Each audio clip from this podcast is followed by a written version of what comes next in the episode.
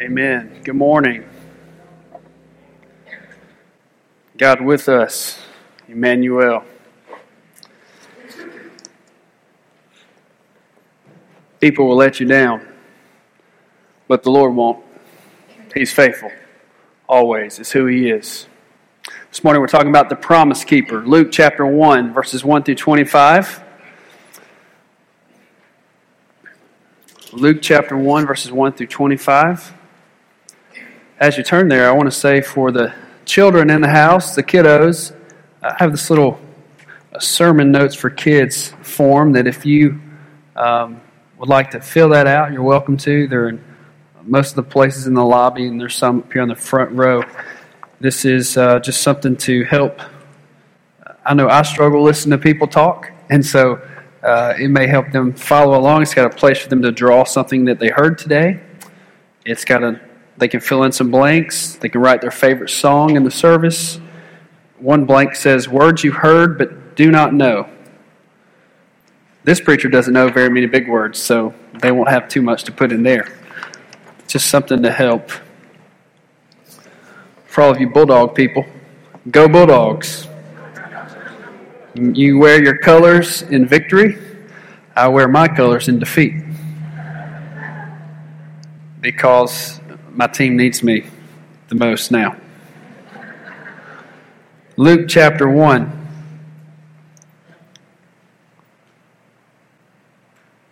The Gospel according to Luke was written before 63 AD. Scholars believe it was written before Peter and Paul, before they died.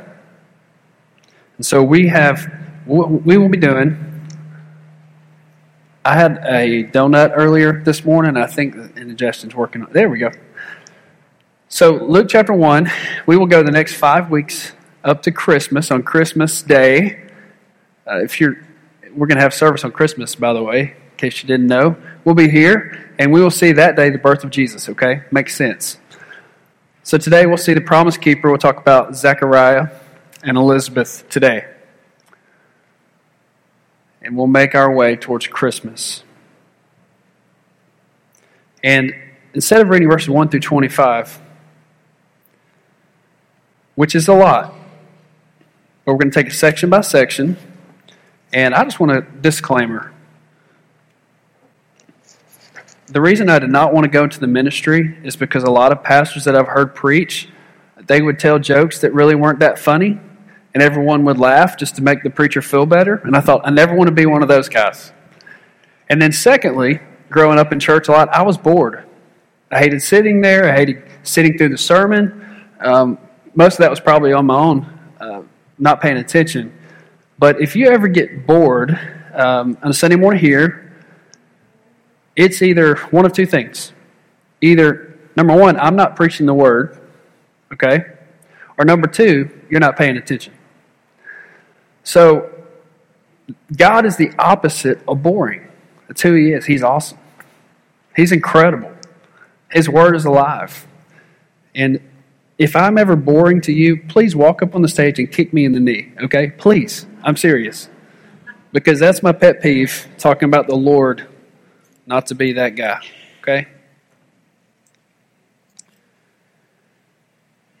So we're going to read couple different sections in this passage. We'll start out first three verses, first four verses.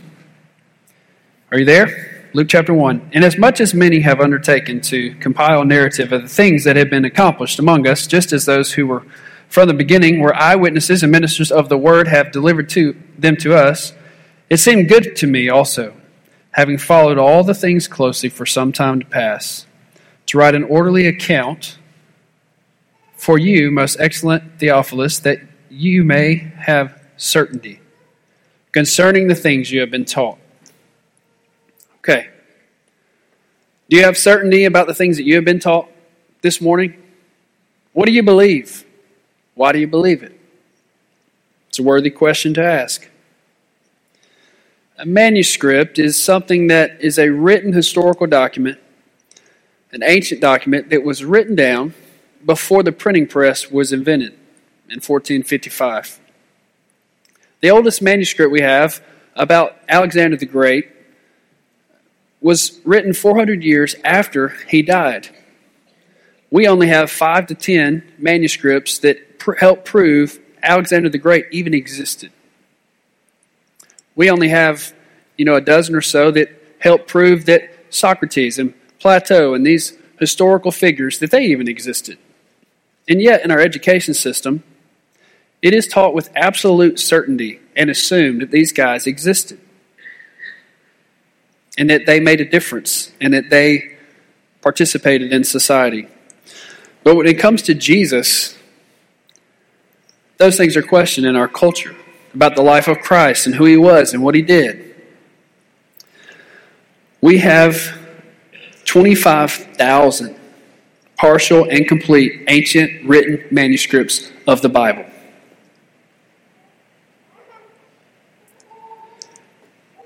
Nineteen forty-seven. If this bores you, I apologize. Some of you may appreciate it. Before we get to this text, it's so important for us to not skip over this. 1947, there was a young shepherd boy, and he went after a goat that had escaped, and the shepherd boy was chasing the goat, and he stumbled upon, he was looking in these caves outside of the Dead Sea, and he stumbled upon something called the Dead Sea Scrolls. Heard of these? Scholars were blown away, archaeologists were blown away what they found. And what they found there in Qumran was 19 copies of the book of Isaiah, 25 copies of Deuteronomy, 30 copies of Psalms.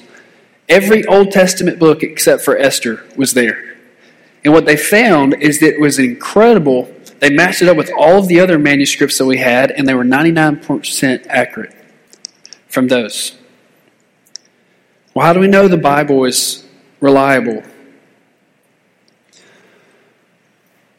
Well, we can trust the Bible through fulfilled prophecy. We'll see in the coming weeks, Jesus was, the Messiah was prophesied to be born in where? Bethlehem. He would be born of a virgin.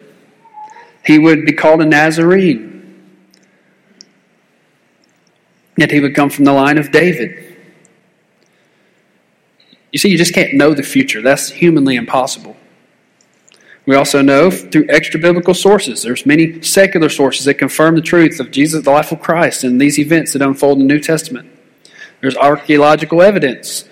Dr. Clifford Wilson, former director of Australian Institute of Archaeology, one of the most well esteemed uh, archaeology departments in the world, says It is remarkable that where confirmation is possible and has come to light, the Bible stands investigation in ways that are unique in all literature. It's superior to attack, its capacity to withstand criticism, its amazing facility to be proved right, after all, are all staggering by any standards of scholarship. Seemingly assured, results disproving the Bible have a habit of backfiring. Over and over again, the Bible has been vindicated. Today, the Bible is the number one seller. Do you know that? And it, it stands the test. Also, we see internal consistency. That's another reason we know the Bible is true, it's accurate. If someone in our church called their friend and reported, Johnny lost his tire on the bridge in his blue truck, then they call their friend, say, Let me tell you what I heard. Johnny left his tire on the bridge in his black truck. Then they call their friend. Did you hear what happened to Johnny? He left his taco in the fridge and it's stuck. And so we get things confused, right? In our culture. We, we get things confused, passing down. But yet, with the Bible, and then you see other ancient religious documents, there's many changes through all of the other uh, documents, okay? They change over time. But the Bible, throughout centuries, they harmonize, all of the books harmonize together perfectly, written by over 40 different people over a span of 1,500 years, and it all fits together perfect. Perfect puzzle piece. Well, what's the 1%? What is the, the thing that's, that's not the same? Well, most of those are things like commas and periods and misspelled words. If I write down, if I, if I were to write down every word in the, the, the Old Testament, New Testament, it'd be all jacked up. But professional scribes, and it, so the point is that only the Lord could have done that. No other ancient document has the integrity and the consistency throughout centuries as God's Word. Okay? Now, here we go. With all of that said, the promise keeper. It had been 400 years since God had spoken to Israel. No prophet had been raised up. These, uh, the Israelites, they thought the Lord had forgotten about them. 400 years they hadn't heard from the Lord. In chapter 1, we see a faithful priest. So we're going to take verse 5 through 7. A faithful priest. In the days of Herod, king of Judea, there was a priest named Zechariah of the division of Abijah. And he had a wife from the daughters of Aaron, and her name was Elizabeth. And they were both righteous before God, walking blamelessly in all the commandments and statutes of the Lord. But they had no child because Elizabeth was barren, and both were advanced in years. Zechariah and Elizabeth. Zechariah, his name means Jehovah is faithful. Elizabeth, her name in Hebrew means God is my oath. You think that's just circum, you know, happenstance that's like that? They were righteous. They were in a wicked culture, much like ours, and perhaps far worse. And this couple, they were different.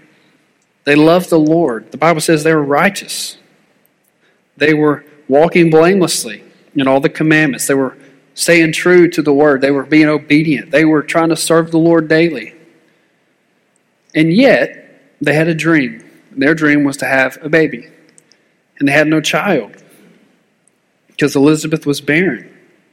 And the Bible says that they were advanced in years past the age of childbearing. And it seems as though because they were standing for what's right being different, serving the Lord faithfully, it almost seems like they were being punished because of life circumstances. It almost seems like they were they would probably be thinking, why is this happening to us? Why me? But regardless of their circumstance, Zechariah and Elizabeth, they did not waver. They loved the Lord and they were obedient. Next, we see a fearful priest. Verse 8 through 17. Now, while he was serving as priest before God, when his division was on duty, according to the custom of the priesthood, he was chosen by lot to enter the temple of the Lord and burn incense. And the whole multitude of the people were praying outside at the hour of incense. And there appeared to him an angel of the Lord standing on the right side of the altar of incense. And Zechariah was troubled, I bet he was, when he saw him, and fear fell upon him. But the angel said to him, Do not be afraid, Zechariah, for your prayer has been heard, and your wife Elizabeth will bear you a son, and you shall call his name John. And you will have joy and gladness, and many will rejoice at his birth, for he will be great before the Lord, and he must not drink wine or strong drink, and he will be filled with Holy Spirit, even from his mother's womb, and he will turn many of the children of Israel to the Lord their God and he will go before him in the spirit and power of Elijah to turn the hearts of the fathers to the children and the disobedient to the wisdom of the just, to make ready for the Lord a people prepared. Here we see a fearful priest. 24 priests were chosen to serve the temple, and each one would serve two weeks out of the year. Lots were cast, and it's Zechariah's turn to go into the temple. He was chosen by God to be the father of John the Baptist. Now, about John the Baptist, you probably think of honey or locust or a manly man. There's an epic warrior of the Bible, which he is. Jesus said in Luke 7 that there's never been one greater born of women than John the Baptist. That's a strong statement. So let's look at Gabriel so there's Zechariah. He's going faithfully serving his day. And all of a sudden, an angel shows up. Now, why? What is the first thing that Gabriel says? Do not be afraid. Why would he say that? Obvious. Angel shows up, terrified. Do not be afraid. And then Gabriel gives a list and, and just he blurts out a whole lot of facts and truth. And Zechariah listens, and let's look at the facts in the message. Okay? Gabriel says, Zechariah, your prayers have been heard. Your wife Elizabeth will have a son. His name will be John. By the way, The name John means Yahweh is gracious. Next, Gabriel says, You will have joy and gladness. Then Gabriel says, Many will rejoice at his birth. They'll throw a party, they'll be excited. He will be great before the Lord. Kind of a commandment. He must not drink wine or strong drink. So, Zechariah, when you go register at Walmart, stay away from the booze aisle. Don't put that in the formula. He'll be filled with the Holy Spirit from his mother's womb. Not going to take the time to explain that, nor do I know how. He will turn many back to the Lord. He'll make ready the people for the coming of the Lord. And Zechariah thinks, What? You got the wrong guy. Gabriel, you, you found the wrong man. Next, we see a faithless priest. Look at this, verse 18. This is so funny to me. Zechariah said to the angel, How shall I know this? Zechariah is thinking, What in the world? How shall I know this? For I am an old man.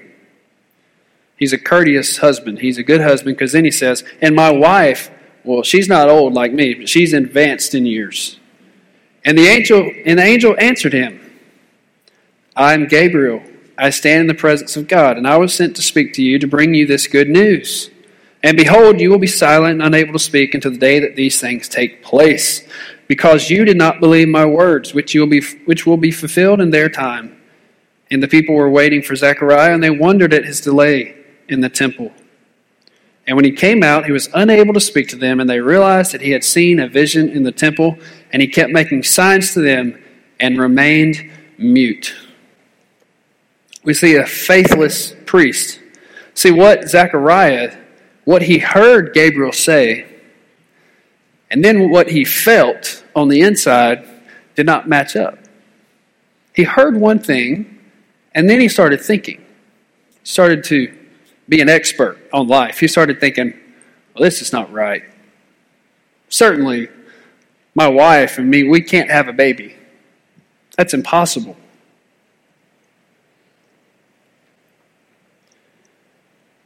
Well, God never gets his message wrong. Never. God never stutters. God is a God of clarity, not a God of confusion. Zechariah says, I'm old. My wife, well, she's advanced. Zechariah said, Well, who are you? Uh, Gabriel says, I am Gabriel. Zechariah was a priest. He would know that Gabriel was mentioned in the Old Testament.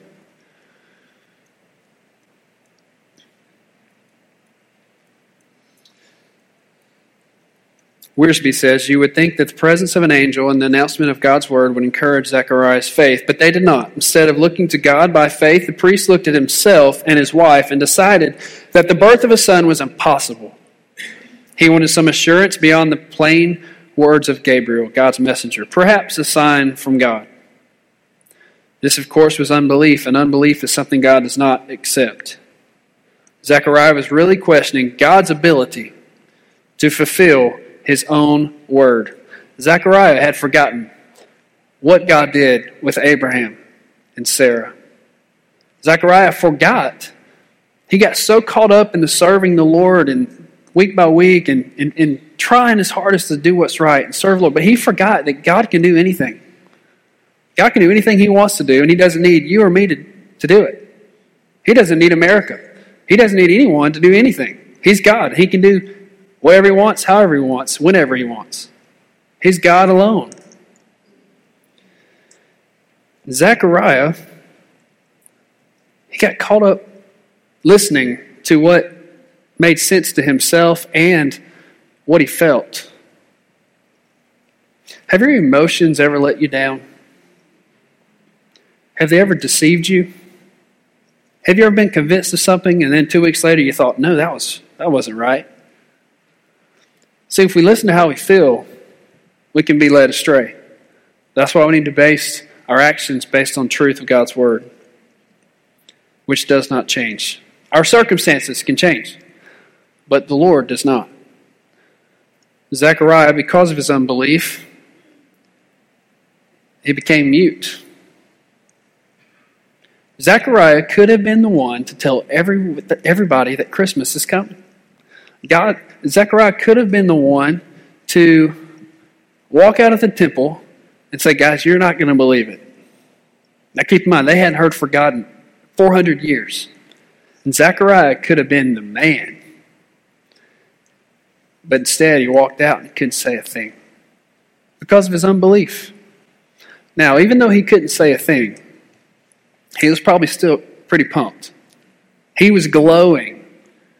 The Bible says that when Mary went to visit Elizabeth, coming weeks we'll see that, that she went to the hill country outside of Judah, which basically means Zechariah and Elizabeth lived in the sticks. You know, they, they lived out. And can you imagine Zechariah walking down the road with this news that the Messiah is coming and that they were going to have a baby? I hope he was a good artist so he could draw out his thoughts and, and write out what was going to happen.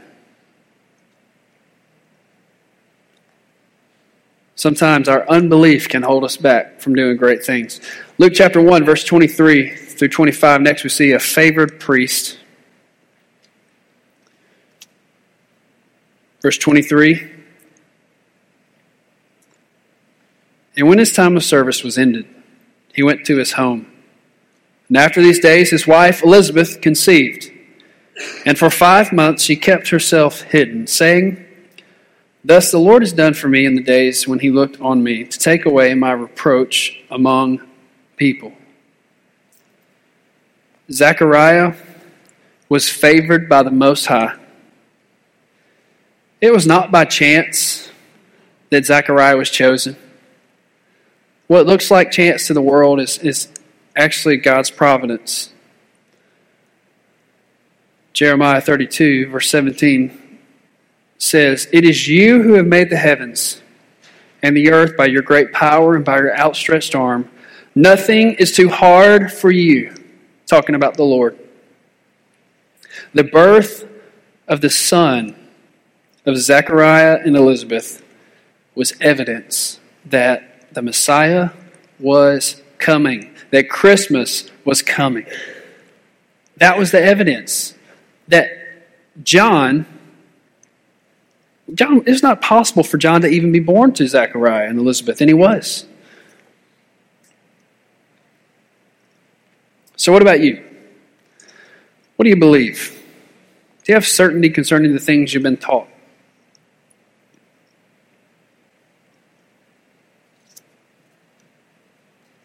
Young people, you can wake up if you're asleep. What do you believe and why do you believe it? This is important to ask ourselves. What is Christmas really about? What is life about? I don't want to be naive.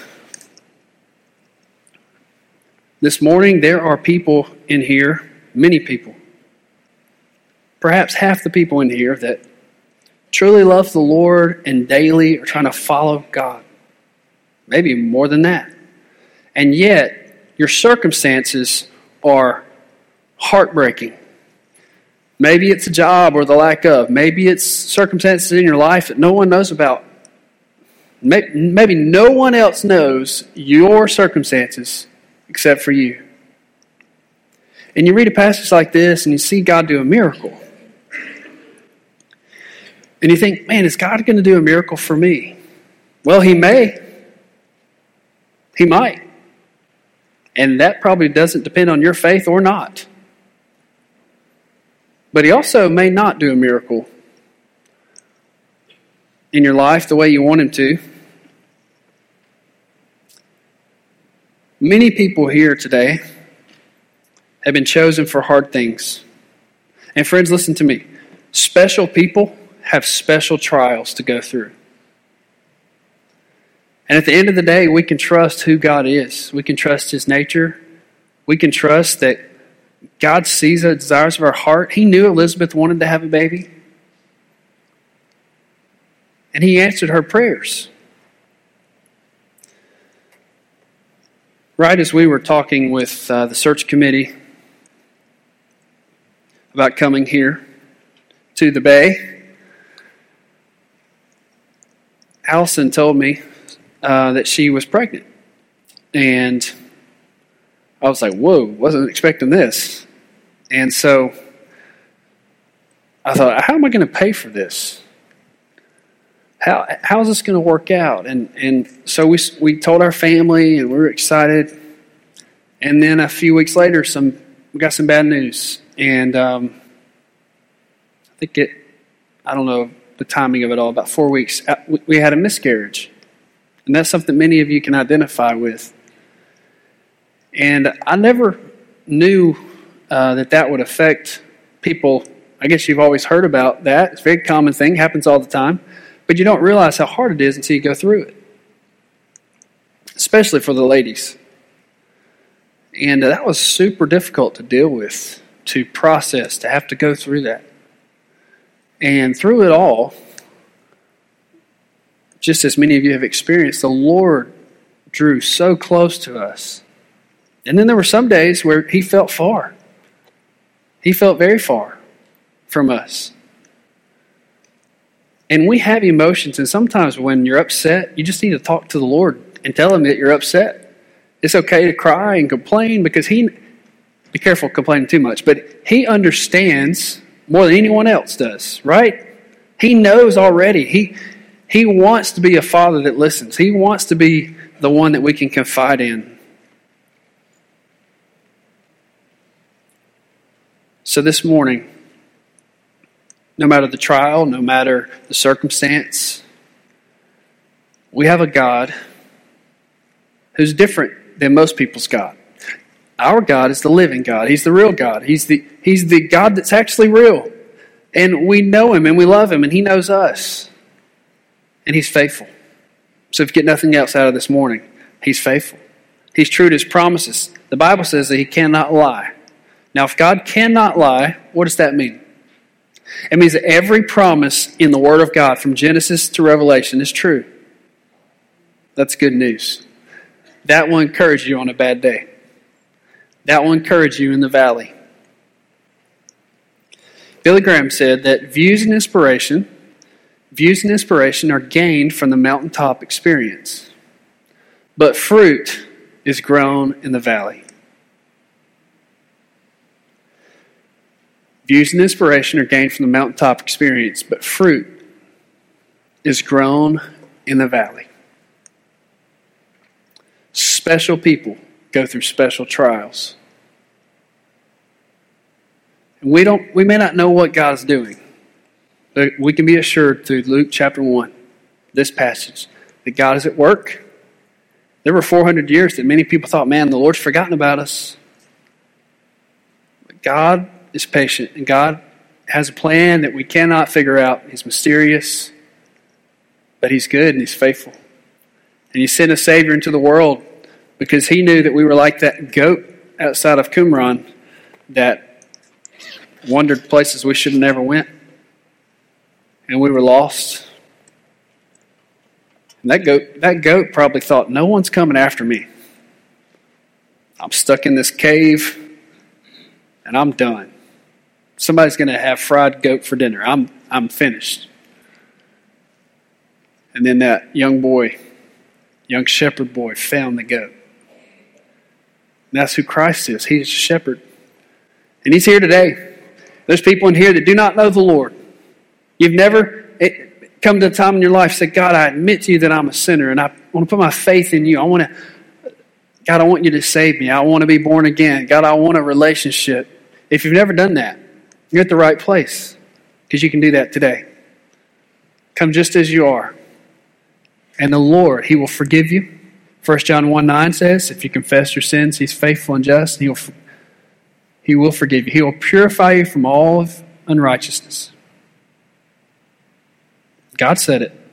But, Pastor, you don't know the, the issues that I have. You don't know my stuff. You don't know what's going on in my life. No, I don't. But I know God's word says if you confess your sins, He's faithful and just, and He will forgive you. And I know He cannot lie. I didn't say it, God said it. So today, Bring your heavy burdens and lay them at the feet of Christ. Put them on his shoulders. He has big shoulders, he has big muscles, he can handle it. He wants to. He's a father, he's faithful, he's a promise keeper. The world will let you down. People will let you down. Your friends will let you down. Family members will let you down. But the Lord will never let you down. He's faithful, always. Let's pray.